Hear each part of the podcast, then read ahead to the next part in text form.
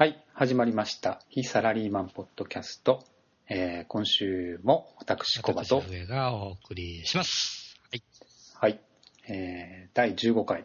もう15回ですか。そうですね。もうすぐ半年、あ、もう半年にはなってるんだ。多分。6月から、だよね。ああ、そうか。やってますね6月からか。じゃあまだなんだ。そうですね、まだですね。まあまあまあ。はい。まあ、えー今週は、今週は、ちょっとまあ、タイトルの非サラリーマンポッドキャストはい。ということで、我々、フリーランス、個人事業主ですね。というが、まあ、考えているちょっとまあお金の話というかビジネスの話をはあ、いろいろざっくばらんにしてみたいななんて思ったりするんですけど、ざっくばらんには変だね。まあ、どういう方向に行くかわかんないけどね、多分、ね。ああ、そうだ、気になっ情た情報を拾ってみようか。ネタに、そうですね。まあ、いくつかあるんですけど、なんていきまず、じゃあ、あ、これいこっかな。えー10月29日の記事で、29日。はい。はい。えー3割の力で作って新聞やテレビで紹介され生活費くらいのお金が入るネタサイトの作り方。村上福之さん。いいですね。この3割ってのは。この方は、えーまあ、この方はフリーランスじゃなくて会社の社長なんですけど、まあ、なんかネットで記事をいろいろ書いてたりあとまあ本出してたり、ちょっと変なことする方で有名ですね、へえ。あの、有名なのは、えっと、昔ガムロードかなんか、そういうサイトが、うんうんうん。プログラムを売ったりするサイトが出た時に、それのパクリのようなアメロードってのをうん、作って、速攻で作って、それをヤフオクで売って、150万で売れたっていうのが、すごく話題になってた方ですね。なるほどっすね。そのそういうなんかチャレンジャー的なあれがあるんです。かそうですそうですそうですあの一晩とか二晩とかで作ってパッパッって売り飛ばすっていうことをしてる方の記事で、でももともとはあの、シまあステム会社さんをやってるんそうでですねすよね。しっかりした。そうですそうですそうですはい。そうですそうですでまあえっ、とこの方がなんか最近作ったうん。ウェブサービスの話をしてて、まあ、その作り方みたいなことが書かれてるんですけど、えっと、作ったのはジャパンチェンジャーっていうサイトと、バック買いっていうサイトはい。ジャパンチェンジャーってのをちょっと今開くと、これ閉鎖してるってそうなんですねこれ今閉鎖閉鎖してる。されてます。ねはは。なんかこれはえー、なんだろうねこれは、えーと、ジャパンチェンジャーってのは、国会前のデモよりも効果があるかもしれないと思って作ったウェブサービスですよと。はいウェブにあなたの意見を書くと、まあ、あホームページ上にそういったのを書くと、すべ、ての国会議員に、えー717名にファックスであなたの意見を直接送りますと。おああまた結構はごっついですね。すでに議員が書いてしまった国会前のデモや報道されない渋谷のデモより、えっ、と、国会議員の直接皆様の声が目に留まるのではないかと思います。有料で4800円です。はい。はい 議員会館で受信できていることを確認しましたので、っていうことで、えっ、と、ジャパンチェンジャーというサイトと。はああ、グッドモーニングに出たって書いてあるねあ、。なるほどですね。朝日新聞に載った、はジャパンタイムズに載りました。ヤフーニュースになりました。えーハフィントンポストに載りましたツイッターでも議員さんとかに、あのフォローして、リツイートされてとか、紹介されてとかしてますね。うん。これがなんだ、ファックス名簿が分かれば、誰でもできるようなうんシステムですよね。。うんなるほどっすね。単純なフォームですよ、本当に。ただの。なるほど。意見陳述の、えっ、と、ファックスの体裁があって、で、うん送り先、まあ、いわゆる議員さんの事務所のファックスが自動で入って、で意そうですね見書が、えっ、と、インターネットで打ち込んだものが送られると。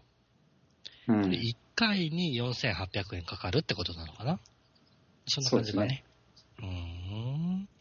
ちょっとまあ、ファックスをどういう仕組みで送ってるかわかんないですけど、まあ、ここに書いてあることを、まあ、記事の内容を読むと赤字ですって書いてありますね。どうなんだろうね。裏が全部その辺自動で行くという。なんかメールを、メールルをファックスで送る仕組みあるよね。あれってさ、多分、1通いくらかかかるんで、ある。700通送ると、4800円より高くなっちゃうのかな？そうなんだ。のかな？そんなことないか。いや、いや、なんで赤字になんだろうと思って。どうなんだろうね。700人でしょ？えっ、と1、1枚送る5円かかったとして、えっ、と、まあ、3500円か。うん。うん。まあそういう算段かな。それぐらいなのかな。どうなんだろうね。まあでも面白いよね。なんで閉鎖してるかはちょっとわかりませんけど、まあ、赤字で、なのかな やればやるほど赤字になると。まあ、もしくは、えっ、と、赤字、1回で赤字が乱用されたらば、大変だよね。うん。うん。はい。もう一個の方は、。はいい、次。爆買いってのは、えー、爆買い検索サイトはを作られたそうですね。えーっと、これも、有料の、えーサービスで、はこのサービスを使うのに9800円、えええー月額はい。必要ですと。それを、何ができるサイトなのか。これを使うと、その、中国人の爆買いの転売先の値段の価格を比較検索できるとつまり、日本で、あ日本ではい買ったものを中国で転売すると。そうです。だから、中国で売れる価格と日本で買える価格と差額とね。えー何倍かっていうね、うんうんうんその一覧が検索できると。あ例えばですけど、えーまあ、トップページにいくつか見れるんですけど、えーっとね、山本のり店のーええハローキティのりなのかな、これは540円で買ったものが1万8000円で売れると。差額が1万す8291ごい円で、ね。価格率はすごい3487%。ね。30倍で売れると。すごいね。だからねまあ9800円払っても元取れんだろ、取れるだろっていうことですかね。これがそもそもこの情報がほんまかいな的なもまあ、それのはある。はあるよね。どこから引っ張ってきてるん特に転売系だとさ、あのーう市場に同じように扱う人が出てくれば値段は下がる。そうですね。ね。そうなってくると、うん。この金額のまんまいけるかどうかってわかんないよね。わかんないね。だから、この9800円払うと、購入先と転売先の情報が見れ見れますと。えー何も知ってない無料ユーザーは、えー見れません。すごいですね。中国人の爆買いを、えっ、と、逆手に取ったそうですね。逆手に取った。円、円高の時は、これが中国からの輸入の転売だったんでね。ああ、なるほどね。逆になってますね。逆になってるですね。これがですね、このブログの記事によると、4時間ぐらいで作ったと。え対して宣伝もしてないと。はい。しかし、大学生の生活費ぐらいのお金が入ってきましたと。えー、ってことは、12、3万。まあそうでしょうね。な10万ちょいぐらいでしょうね、きっと。大学生の生活費っていう。イメージだと。生活費ってわかんないかな。生活費ってそんなもんかそなんなもんじゃないっす。あれ？家賃入ってんのかな？家賃で、7、8万？で生活まあだから9800円で10人ぐらいが登録したってことかな？まあそういうこっちゃろうっすね。まあ今この記事でまた増えてるかもしれないけど。あうん。ーいやー、でもこれはこれで、いろいろリスクですからね。やろうと思う人も。リスク？ああ、えっ、と、ここのサイトに9800円を払って、いろんな情報を入れて、ああ日本で買って中国あのサイトでここで売ろうっていう風に行動できる人も、うんそうですね。まあちょっと変わった人ですよね。でもまあそういう需要があるから10人も、うん。えっと払ってあれしたということがあるわけですよね。これちなみにですけど、例えばこの、このサイトを登録して、にこのサイトに登録して、日本で我々日本人なんで買えるじゃないですか。買えるっすね。ここに載ってるものは大抵のものは。で買いましたと。で、売るのも別にインターネット上できっと売れるんですよね。まあ売れるんでしょうね。で、発送は、発送は郵便局できるの？できるはずです。あ。ーそれ個人輸出って別に特に何のあれもないの？うーん。特に何のあれもないはずですよ。えっ、と、つまり、あー。ある程度、さっき言ってたハローキティちゃんのノリが、えっ、と、はあ。30個だとか40個だとか、ある程度の量とかになってしまった場合は、えっ、と、その輸出の、なんだろう、税金だとか、あの辺に引っかかると思うんですけど、サイトで1、個や2個なら、えっ、と、例えば5個ぐらいを、えっ、と、うん。個人が買ったと。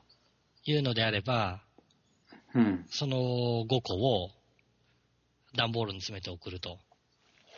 はいうぐらいであれば全然、あの、なんですか、個人から個人にみたいな、ならいいなんるんじゃないだ。ですかね。お店的にやっちゃうとダメだよ多ね。分、そうだと思いますよ。何十個とかなっちゃうとね。うん。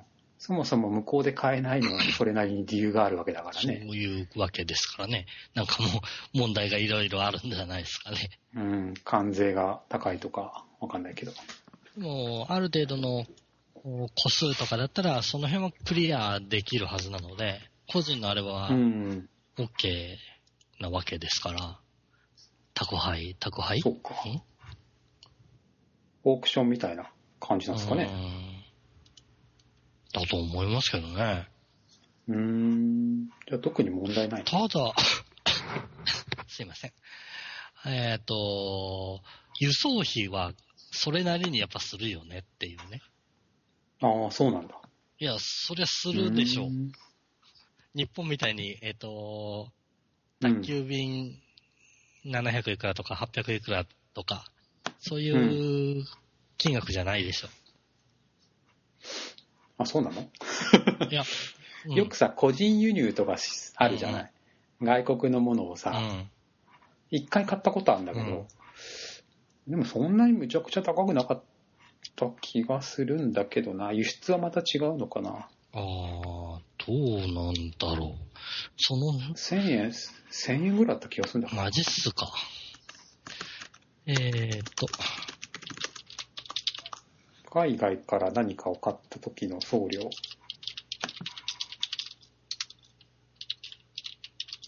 まあ国によるんだろうな、当然。えーっと、まあ基本的に EMS の国際郵便で送るはずなので、そうだよね。EMS、通常郵便物にはならないですか？ああ、いやでも郵便局で送る場合は全部国際郵便になるので、通常郵便でも郵便でか、も送れるの？ああ、送れますよ。マジっすか。だって手紙だってが海外送れるじゃん。定型外定型外で送ればいいのか。50g まで300マジか。アメリカ。あ違う。あな南米か。じゃあ定型外のものの範囲で送れるものだったら、北米だといくらかな？北米。うんそうね。100g とかだったら400円ってますね。海苔が 100g は無理でしょ。もっとでかいよね。で1キロってこと1はない。キロはないけど、重さは軽いと思うんだけど、あのキッチン車の缶 500g は、それなりにやっぱ、傘取るよ。そうね。500g ぐらいぐらいかな。で、あでもこれ手紙って書いてあるな。ダメだな。手紙じゃねえな。まあ EMS を使うと、えっ、と、はい。アジアだと、使ってください。は いえっ、と、一番安いさ300円ぐらいで、きはい。900円ですわ。あ、300g で900円。あ。1キロぐらいまで行くと、えっ、と、それが倍の、えっ、と、1800円がアジア、あ地アジアで送れますよと。はいはいはい。えっ、と、ヨーロッパまでなってくると、それが、えっ、と、300g で1500円ぐらいで、1キロで、あまあ、3000円ぐらいになるよと。なるほどね。EMS ってのはあれだね。スピード郵便。国際郵便のスピード郵便っていう形である程度の、何ですか？えっ、と、飛行機で送られる、うー内容物であれば OK。小包こ国際小包ってのがありますねそれ以外にこれは船船と航空便と船便とエコノミー航空便を選べますねなんかいろいろあるんだね。でもまあ高いねやっぱ高いよね。うんだからそれなりのあれだよ。えっ、と、さっき言ってた、えっ、と、何倍になるとかさ。その辺も加味しないといけないから、結構大変だよね。大変だねあとまあ言語が違うのでね代金回収もこの、えーいわゆる転売っていうものはえ。うん。国内でもあるじゃないですかああ、国内でもあるね、えっと。今のケースだと、まあ、日本で買って中国に売るっていう話でしたけど、国内で、まあ、安く買って高く売るって、まあ、普通の商社みたいなことですけど、そういうのをやる人、まあ、転売ヤーとかって言ったりするんですが、そういう人は、こう、なんかあるんですか？その、サイトが。ああ、そういうのありましたね、そういえば。えっ、と、自分サービス入ってたのに。オークファンとか？そうそう、オークファン。あれ、月、あ月500いくらだったような。あああ、安いんだよね。ヤフオクの落札相場とか、アマゾンとかも見れる。今安いやつとか、アマゾンか。えっ、と、楽天も確か調べられるんじゃなかったかなと。えー、そうなんだう。ん確かね。うーん。うん、覚えてないですけど。うんうん。あれってどうなんですかね？なんかそのサラリーマンが副業でやるぐらいなら、まあ月数万ぐらいなら稼げるかなってなんとなく思うんですけど、もうガチで、あの、本気でやろうとすると、そううまくいかない。えっ、と、でも、そのあたりは、あのー人にやっぱりよるんじゃないですか？おー。あのーなん、なんて言うんですか？あの、小銭とか切手とか好きな人って、やっぱりそっちの知識すごかったりするじゃないですか。あー。で、えっ、と、機械に強い人は、えっ、と、ジャンク品の高運機とかを買って、うん。自分で直してう、ん。売り、売り飛ばしたりするわけですよ。おーそれも転売になるのか。ですね。直し。て、動くようにして売るわけなので。なるほど。なので、まあ、そういう人いるんだいます、います。あへの、あ愛知県技術屋多いじゃないですか。え。なるほど知り合いにね。は結構いるんですよ。ああ。そういう人も。へえ。確かにさ、機械系のジャンク品ってめっちゃ安くうん。オークションで売れか売ってるもんね。そういうのかき集めて、ああ、で、自分で直して、で、売るみたいな。もう発売されてないもうんのが。っていうのなるはほどね。あるので、まあ、その辺、あれだよね。仕事があるんだったら、やっぱ実利というのか、自分の、んなんですか、持ってるものとか、興味関心とか、その辺が 噛み合わないとう、んち。ょっとやってられないかもしれない、ししんどいはしんどいね。かもしれないですけど。確かに。まあ、目利き、目利きだよね、要するにそう、。そうねそのおっしゃる通りですわ。その辺の目利きがなければ、あの、売れるって言っても、売れない可能性もあるわけですからね。転売ってさ、結局その、本来この価格で売れるものがすごく安くどっかで売ってたものを見見つけて、買い取って売るってことだもんね。だそのものが本来の価値より安いかどうかっていうのを判断できる目がないときついよね。とその、それを求めてる人がどこにいるかとか知ってる人とか強いよね。ああ、確かに。うんそうね。だと思いますよ。このね、ウォークファンってのは意外とそういう目利きを鍛えるために相場を知れるんで、月500円払う価値はあるのかな？うんどうなんでしょう。一応自分の中の知識のベースがないと見ても全然わからないっていうのがあるじゃないですか、多分。うんうんうん。なので、えっ、と、むやみやあたらに、そういうサイトに、の情報を見たとしても、厳しいってのはあるかもしれないですね。自うん分が、えっ、と、株価の、よやつをじーっと見てても、何が何だかよくわからないのと同じように、うん。ある程度の知識があってこそ生きる情報なのかなと。まあ、そりゃそうだね。うんなので、この辺のね、あの中国であれした爆買いの方も、あれも中国に売りたいとかいうふうに思ってる人にとってはね、中国とのパイプがあるみたいなのがある人はね、まあ、そうだね。だから、こうオークファンの外国版みたいな感じなのか。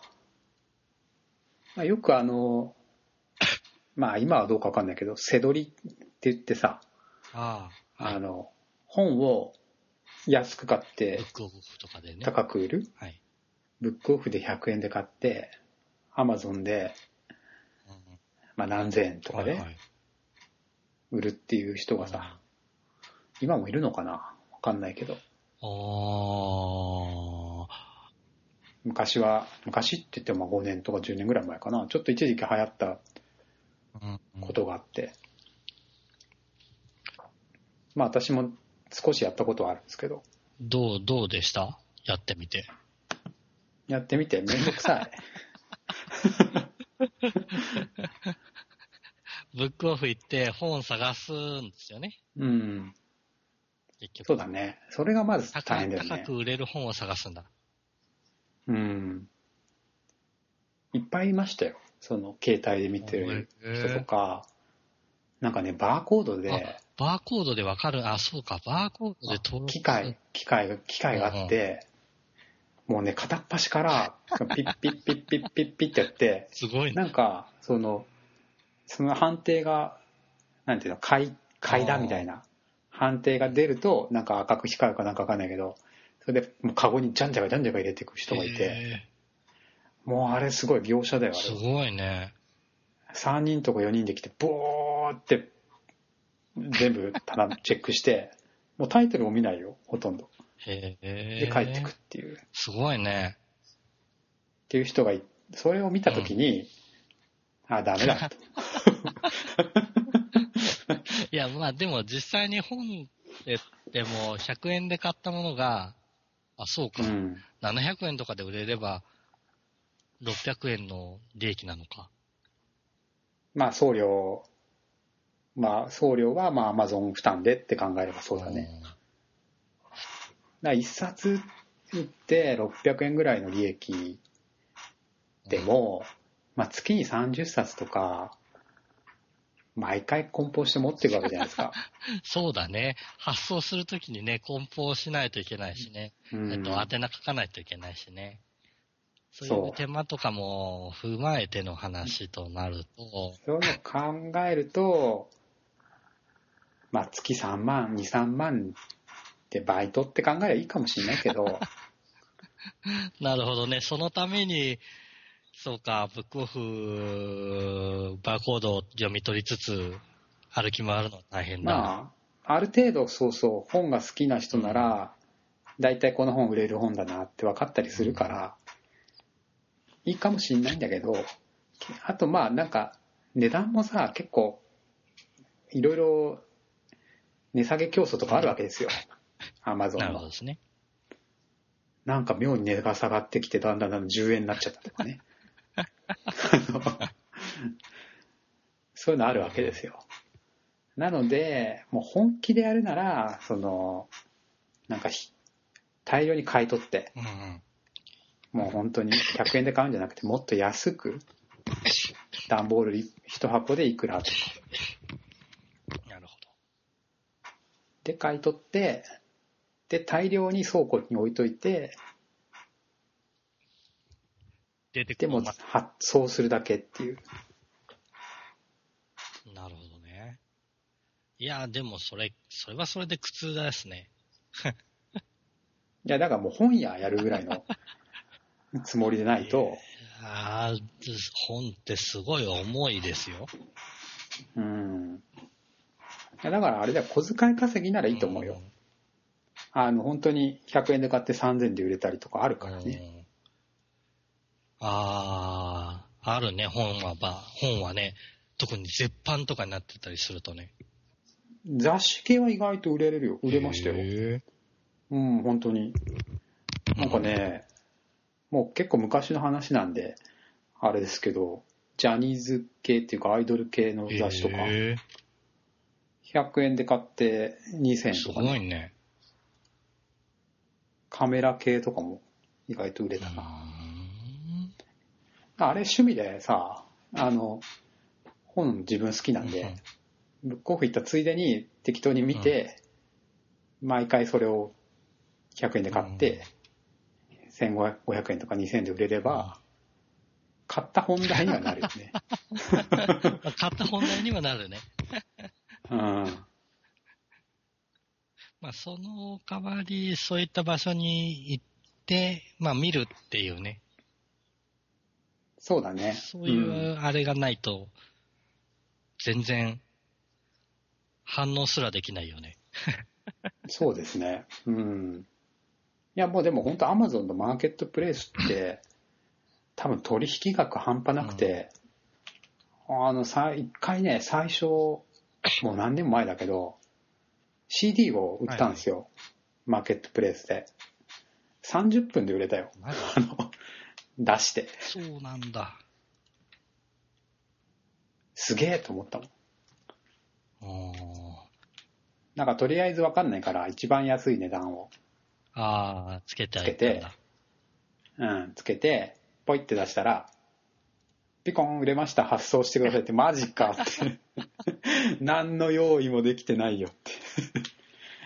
発送の用意ができてないっていうね。マーケットプレイスは、あれは、えっ、と、個人で全然普通に出せるん、出せますね。うん。特にアあアカウントを作って、で、うんえっ、と、既存の、まあ、バーコードだったらバーコードみたいなのから、えっ、と、本の種類とかをちゃんと出すと、えっ、と、マーケットプレイスで中古として出しますよ、みたいな形で売れるってことだよね。うん。そうですね。うん。なんか状態とかを書いて、それぐらいかな。あとなんかコメント書くぐらいかな。なるほど。なんか手数料を何パー取られたか、ちょっと覚えてないけど、そうっすか。アマゾン、そういえばね、アマゾンで、えっ、と、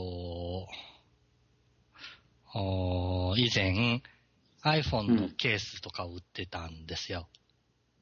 はい。上さんが販販売してたってことねで。すね。ではいはいはい。、えっ、と、そうした時に、Kindle の、おえっ、と、Amazon の Kindle のケースもうん。売ってたんですわ。へえ。そうしたら、えっ、と、結局、まあ、両方とも売れますよね。そうすると、うんうん売。れた額に対して何パーセントっていう、えっ、と、うん向こう側の取り分をと、アマゾン側の取り分を持ってかれるじゃないですか。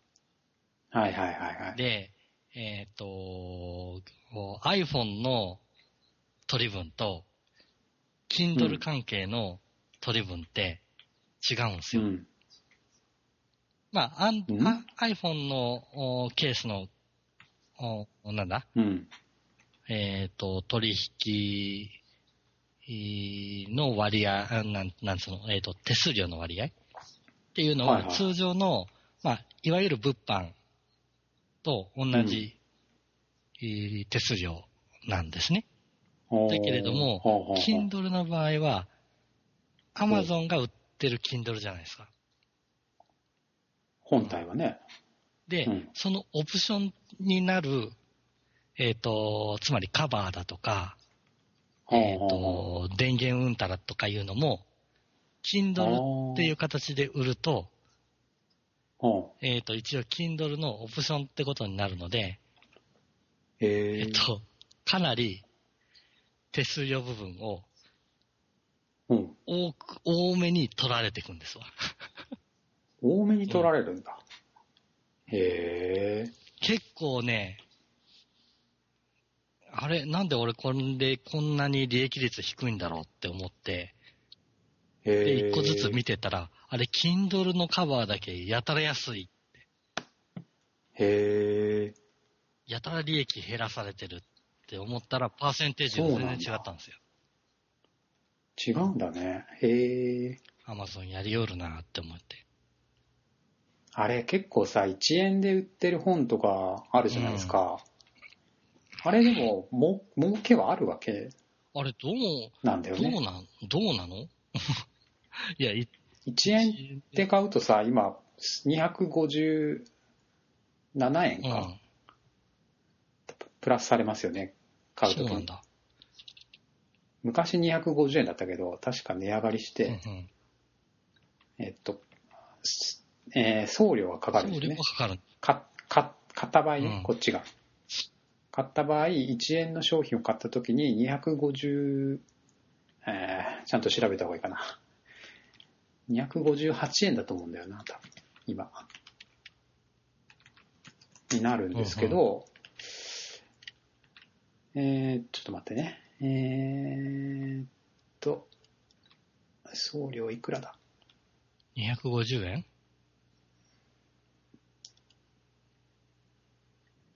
？250ちょっとあえあったの？ちょっと待って。ちょっと待って。えーどれ見りゃいいんだ ?257 円。257円なんだ、今。うん、送料、ね。じゃあ、なん258で円は必ず支払うことになるんだ。そうそうそうそうそう。だから1円で買っても258円なんですよ。うんうんただ、売ってる人には、えっと、それプラス送料が Amazon から支払われる。あん？違うな、え？ちょっと待って、俺なんかおかしなこと言ってんな。えっと、ちょっと待って。違う違う違う。えっ、と、まずマーケットプレイスで1円っていう形で本を自分が出すとするじゃないですか。うんそうすると、その1円の本が売れましたよと。あ、そう、売れましたよ。買ったはい。人は、えっ、と、257円の送料、プラス、販売のうん。1円を支払うよと。そうね258円を支払うわけだよね。支払う側はそうだね。で、そのうん258円は一旦 Amazon に入るわけですよね。入りますね。うん。で、その段階で、えっ、と、お販売者の方、自分の方には、えっ、と、売れましたよ、1円の本送ってくださいねっていう連絡が来るわけですわ。くるくる。で、うん。1円のやつを梱包して、うん。えっ、と、まあ、郵便局で、えっ、と、送るとするじゃないですか。で、しまあ、ますね。ちょっと高めの160円で送るとするじゃないですか。うん。うん。えっ、と、そうなると、どうなるんだ？こっち、そうなると、えーっと、えっ、と、アマゾンから自分の方には258円入ってくるんですか？いや、違いますね。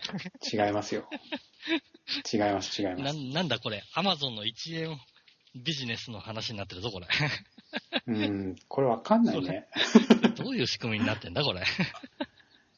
なんかね、その、えー、配送料も、うん、を、あ、やっぱ配送料入ってくるのかな？じゃあ、258円引く、えー手数料。ああ、258円引く手数料。手数料は多分書籍は15%かな？じゃあ、まあちょっと多くあれして30円引かれるとしましょう。はい。はい。引く、カテゴリー制約料。これが、えー、書籍は60円ほう60円引かれると。引かれます30円、60引く円引かれると。はい。引く基本制約料100円。ほう。で、この100円はなんかその大口顧客、うん大口出品っていうなんか月4000か5000円払うと免除されるなるほどですね。金額なんですけど、まあそれやってない人は100円引かれると。そうするトーと、タルで、えっ、と、190円引かれることになる。引かれますね。うん。なんで、258円から190円引かれるので、えーっと、いくらだ ?68 円振り込まれると。うん。そうね、そこから自分で赤字じゃないですか。発、赤字だよね。これ赤字ですよ。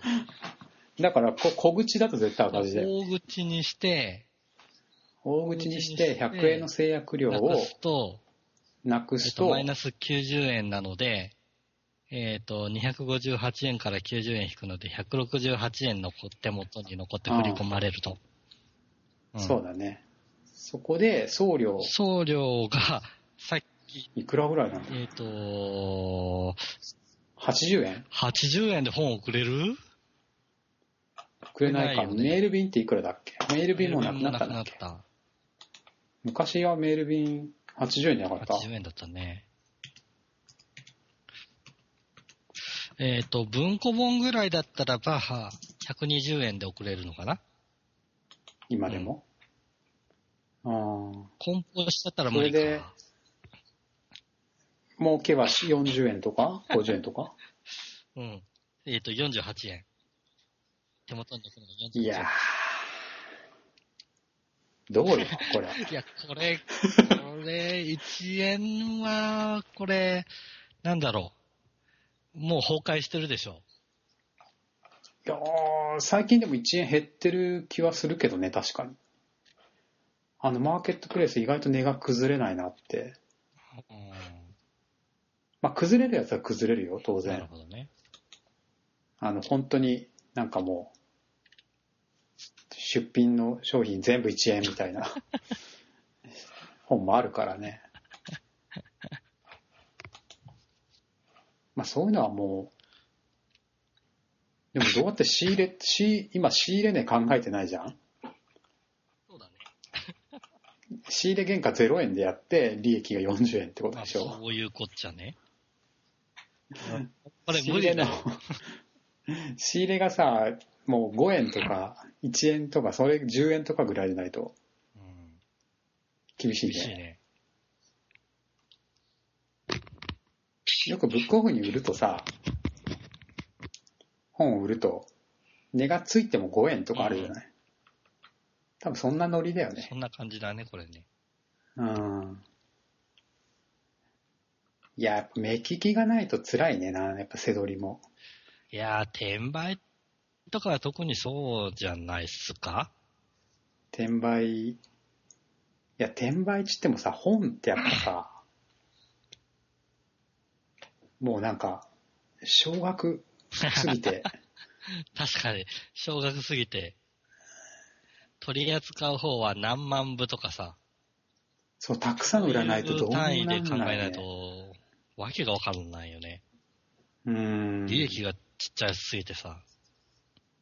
だから本当にやっぱ値崩れしない本を、のリストを100とか200とかリスト持ってて、もうか買う本決めといて、で、ダーって本屋行って、それで端から端まで見て、あったら買うみたいな。それはそれですごい頭してますよね。う ん目利きしたの全部でもまあ頭の中入って、さー見ていくわけです。そりゃあ、でもそうでしょそれぐらいできないとダメなのか。う。絶対あるはずなんだよ。その、出せば売れる本ってのが。あもう、慢、なんていうの、慢性的に品切れ？品薄？そういうのがあるんだ。あると思いますよ。今だったら？ん？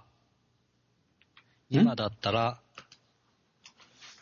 今だったら、よく言われるのは、なんか、あの、7つの習慣とかさ、ああ、よく聞くよね、7つの習慣。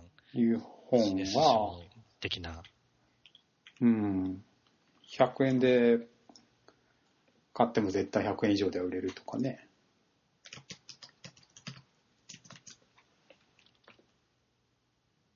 あとなんかあるかな。あとカーネギーの本も、大体高値がつきますね。100円でたまに売ってますけどね。そうなんだ。うん。デール・カーネギー、人を動かすとか。だいたい1000円ぐらいで売れるみたい人を動かすって結構あれだよね。あの、よく、よく聞くよね。な。うん。道は開ける、人を動かすとかね。この2つが有名ですね。なるほど。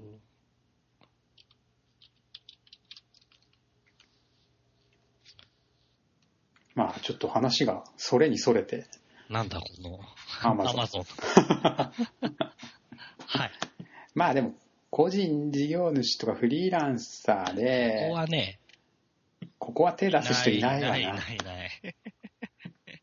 こんな、もう、いや、本気でやる人はいるかもしれないよ。本屋っていう形態であーなね。るほどね。ちょ店舗ちょっと構えつつ、っていう本気の人はいるかもしれないけど、副副業でもやる人いないね。まあ、いないと思いますよ。仕入れが安定しないもんね、うん絶対。ああの、売る、なんていうの、売るメディアとして Amazon を使ってる人はいると思うんだけど、そうだね。その仕入れがブックオフとかっていうのはもう全然ありえないよね。ありえない、ありえない話です。ありえないよね。安定してないし、高いし。なんかよく電子、なんだっけ？電子、書籍？ああ、違う違う違う。えっ、と、電脳、電脳バイヤー？違うな。なん、なんて言うんだっけ？えっとど、ういう人たちのこと？えっと、ネットだけで転売する人。ネットだけで転売する人？はい。だからサイトをいろいろチェックしてて、品切れのになりそうなものを買って、で、ネット上で買ってネット上で売るっていう。えっと、要するにもう、家から出ないで転売する人それ呼び名があるの？あるはず。なんだっけな。電脳せどりか。あ電脳せどりでいいのかな。なるほど。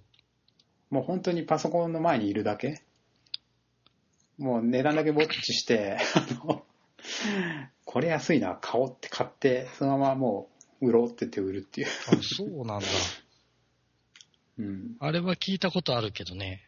えっ、と、別のサイトで、えー安く売ってるのを見て、うん。で、えっ、と、売り先に、その、高い売り先があったらば、そこに出品して、その、先に売っちゃう？先に売ってから、安くところで買って、送り先を、はいはいはい。えっ、と、頼んだ人の、あれにして送らせるっていうね。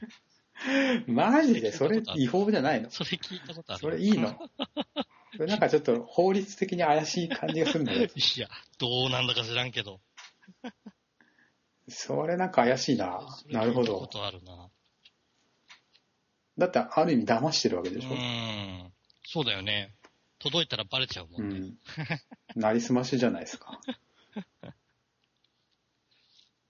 あの、あれが入ってたりしてね。えっ、と、お買った時の値段のあれが。ああ。まあまあ、ねそうね。まあ、転売とかこういうのは趣味だいね。やー、趣味でやるのはいいと思うね。うん。で、えっと、お、面白いのはそういう、何？いわゆる市場があるよ、というところを見た上でのサイトを提供しているってことだよね。あの、うん一番最初に戻って、そうですね。そうですね。その爆買いっていうのもね。最初の話が全然思い出せなくなったんですけど。爆買いからそれすぎたね。そうなんでえっ、と、そう、なんだ。最初の方から離れすぎたぞ、ちょっと。まあ要するに、この、この方は、えっと、そういうふうなネタサイトを、もう、すごい短い、思いついたらすぐ作って、えー。でも、それで何何ヶ月間かで消えていくようなサイトを作って、まあ遊びながら、勉強しながら稼いでるっていう。ことが書かれてて、まあ面白いなっていう。でも、ある意味、ある意味、チャレンジャー精神ないとできないじゃないですか。そうですね。もう怖いもの知らずですね、この人は。で、それなりにアイデアを形にして、うん。まあ、サクッと、サクッと終わらせてるわけじゃないですか。そうですね。まあ、売っちゃうのが一番綺麗だよねまあ売っ。ちゃえることができればね。うん。いや、あのーまあ、ビジネスの形としては、なんつうのかな。ある意味ありなのかなというところは、うん。いう気はしますよね。ありですね。まあ結局なんかマーケティングっていうか作ってそのこの人いっぱいブログやってたり人脈があったりしてある程度買ってくれる人が見つかるってところが彼のうん強みです？すごいところだね。まあ、あと発想がやっぱ斜め上な感じ。やっぱ被ってないところがすごいのと、また速いスピードだよね。そうっすね。スピードはもう本当に、特にインターネット関係は、必要になってますよね。早い者勝ち的なとこありますからね。うん。ガムロードができて、1週間後にアメロードを作って、3日後にヤフオクで売り出して、その2日後に150万で売れるという。いや、1週間で150万売り上げたってことですからね。そうそうそうそう簡。単に言えば。簡単に言えばね、そういうことですね。いいじゃないですか。後腐れなしで。後腐れないのかな？まあ後腐れないのかな？後腐れはないと思いますよ。ネタだよね。でもこれ同じこと何回もできないからね。またかって言たわれまたま、たまたま売れたっていうことですけどね。うん。まあなかなか面白い感じですかね。他なんかありますかね？他ですか？なんかあるかな？なんか、話の方向性が。なんか、風邪ですか？すいません。風邪なんですよ。ああ、風邪流行ってるのかな、うん、いや、で、なんかさ、そのう、ん。インターネットビジネスってどうなんですかね？最近、あの、なんていうの？ブロマガ、メルマガとかさ、うんうん。あんま伸びてないって話を聞いたりでしますし、メール読みたいと思います？うーん、メルマガね、自分はあの、どっかのお店で入ったようなメール、えっ、と、メール会員とかあるじゃないですか。ああ、会員メールね。ああいうの一度も入ったことないんですけど、おうだって、えっ、と、なんだか、カー用品店のおやつで入ると500円もらえるからってんで、一度メール入れたんですよ。一週間に一遍カー用品店の情報が来るんですよ。いらないじゃないですか。そんな、しょっちゅう行かないじゃん。いらないね。うん。めんどくさくてやめたんですけど、結局、うざいだけなので、あ そんな宣伝内容のメールは見たくないっていうのがあるので、あ、なるほそうどね。いうので読みたくないっていうのは多分あるんですよね。まあ自分の興味のある、関心のあるメールマガジンだったらいいかもしれないですよ。うんうん。でも、お店のやつはやりたくないなと。無料メールね。うん。ちなみ、にそういう意味では最近だと、えっ、と、LINE、アット LINE。LINE で、えっ、と、お店の情報が入ってくるっていう、お店のアカウントで、えっ、と、LINE で繋がりましょうみたいなのがあって、あーよく見るね、これ。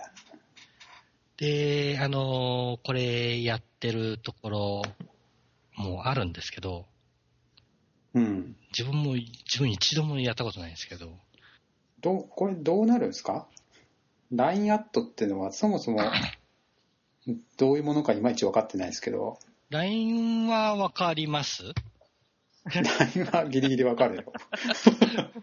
さすがに。で、えっ、と、これでやってると、時々公式の、えっ、と、で、興味のあるグループみたいな、あものがあるのはわかります。人ではなくて、あえっ、と、一般的に言えば、公式の興一味般的に言えば、友達の、うん。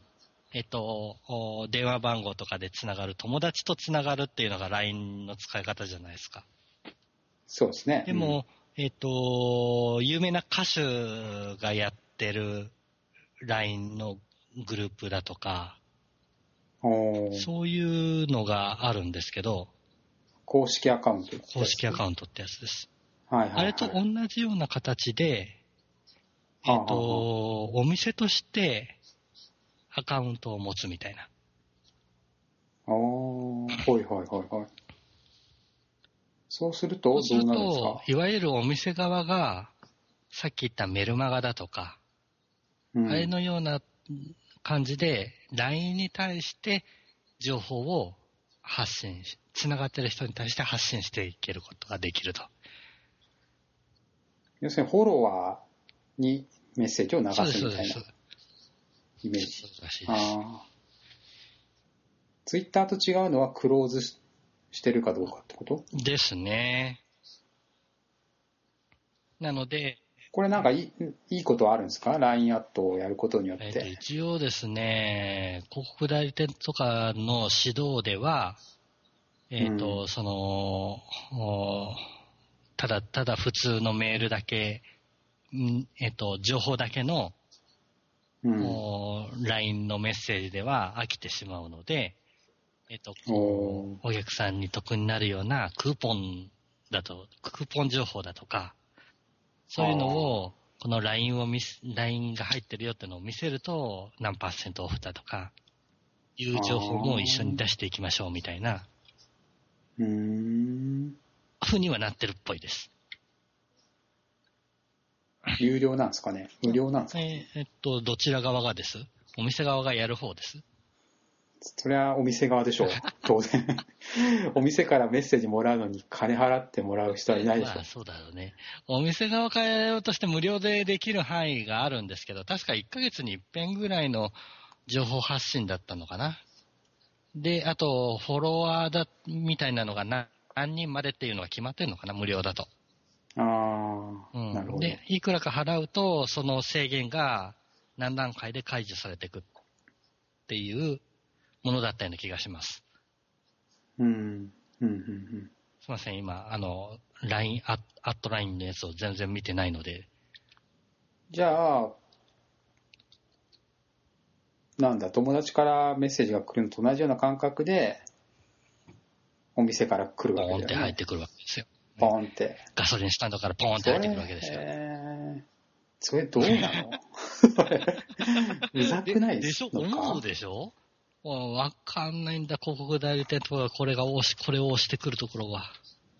これよわからんなこれが今流行っ流行ってますね、じゃなくて、これで集客しましょうっていう風に力入れてるのがよくわかんないんですわ。うーんなんか逆効果かもしんないようねん。まあまあ、むしろメールの方がさ、その、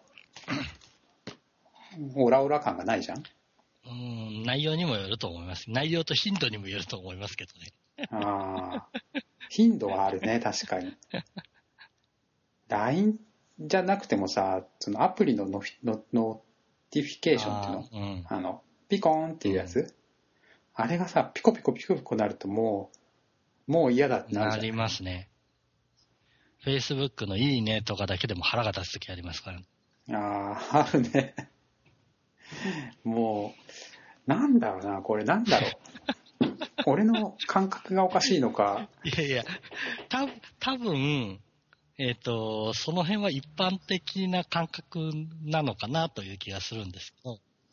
パソコンとかでメルマガだった場合はまだ許せたところがうん。あるんですわ。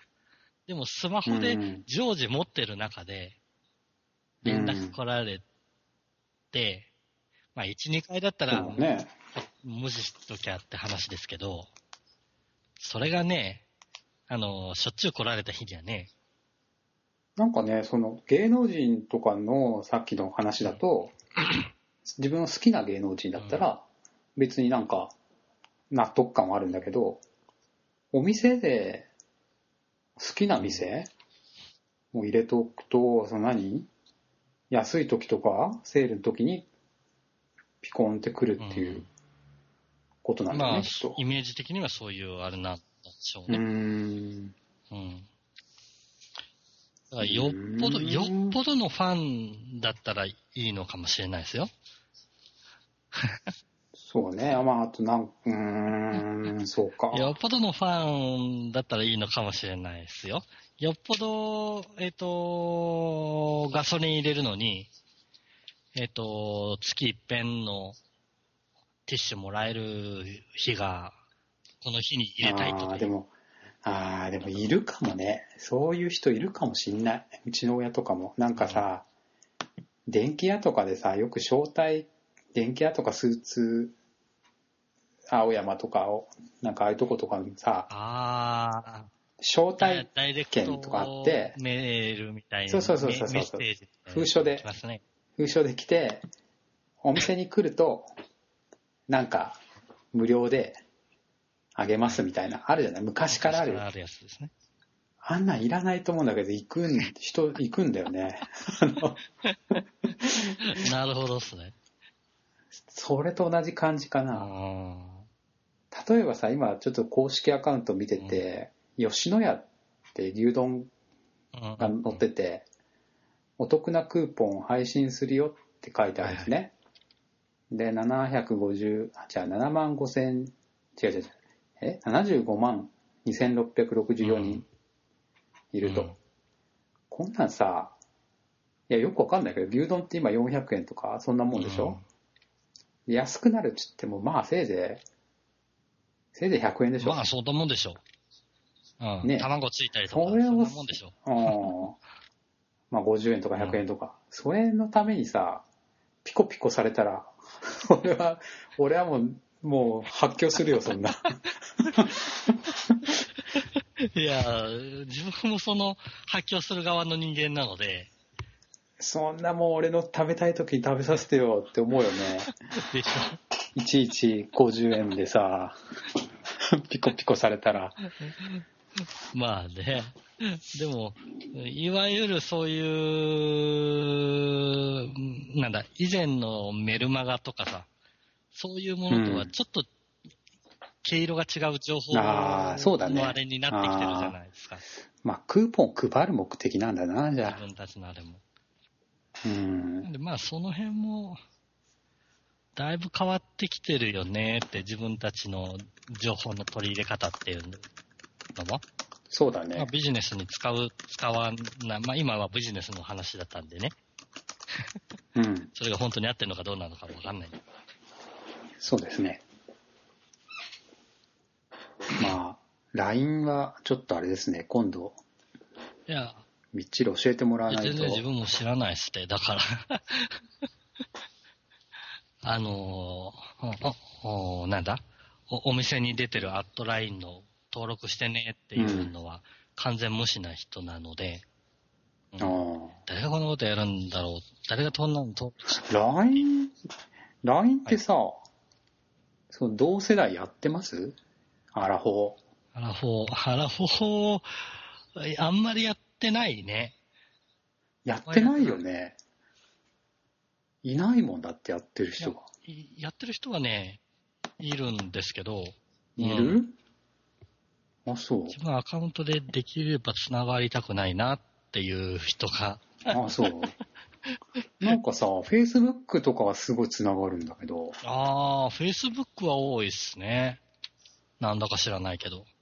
うーん、なんか LINE でってもう言われないね。うーん。うん。LINE はね、繋がってても連絡が来なかったりする。あ、それはあるかも。うん。確かに。その LINE が、えっ、と、自分もあまり使ってないもんだから、相手も多分使ってないんだろうなという気はしますけど。うん。一回ね、なんか、きなんか気持ち悪くて、あの、なんかアドレス上が上がるじゃないですか、あーそうそう。勝手にね。それが気持ち悪くて、全部消したんだよね、アカウント自体を。それからもう誰も来なくなった。当たり前だけど。で、また登録したんだけど、今は友達2人とか、そんな感じですね。一回消しちゃったんで。なるほどですね。はい。ちょっとまあ話が、ぐちゃぐちゃになっちゃったです。なりましたので、一旦今週締めましょう はーい。わかりました。か。はい。まあ、そうだね。まとめると、まとめられるっすまとめれないので、あの、ちょっとまあ今週はこんな感じはいで終わります。はい。ではまた来週。お疲れ様でした。お疲れ様です。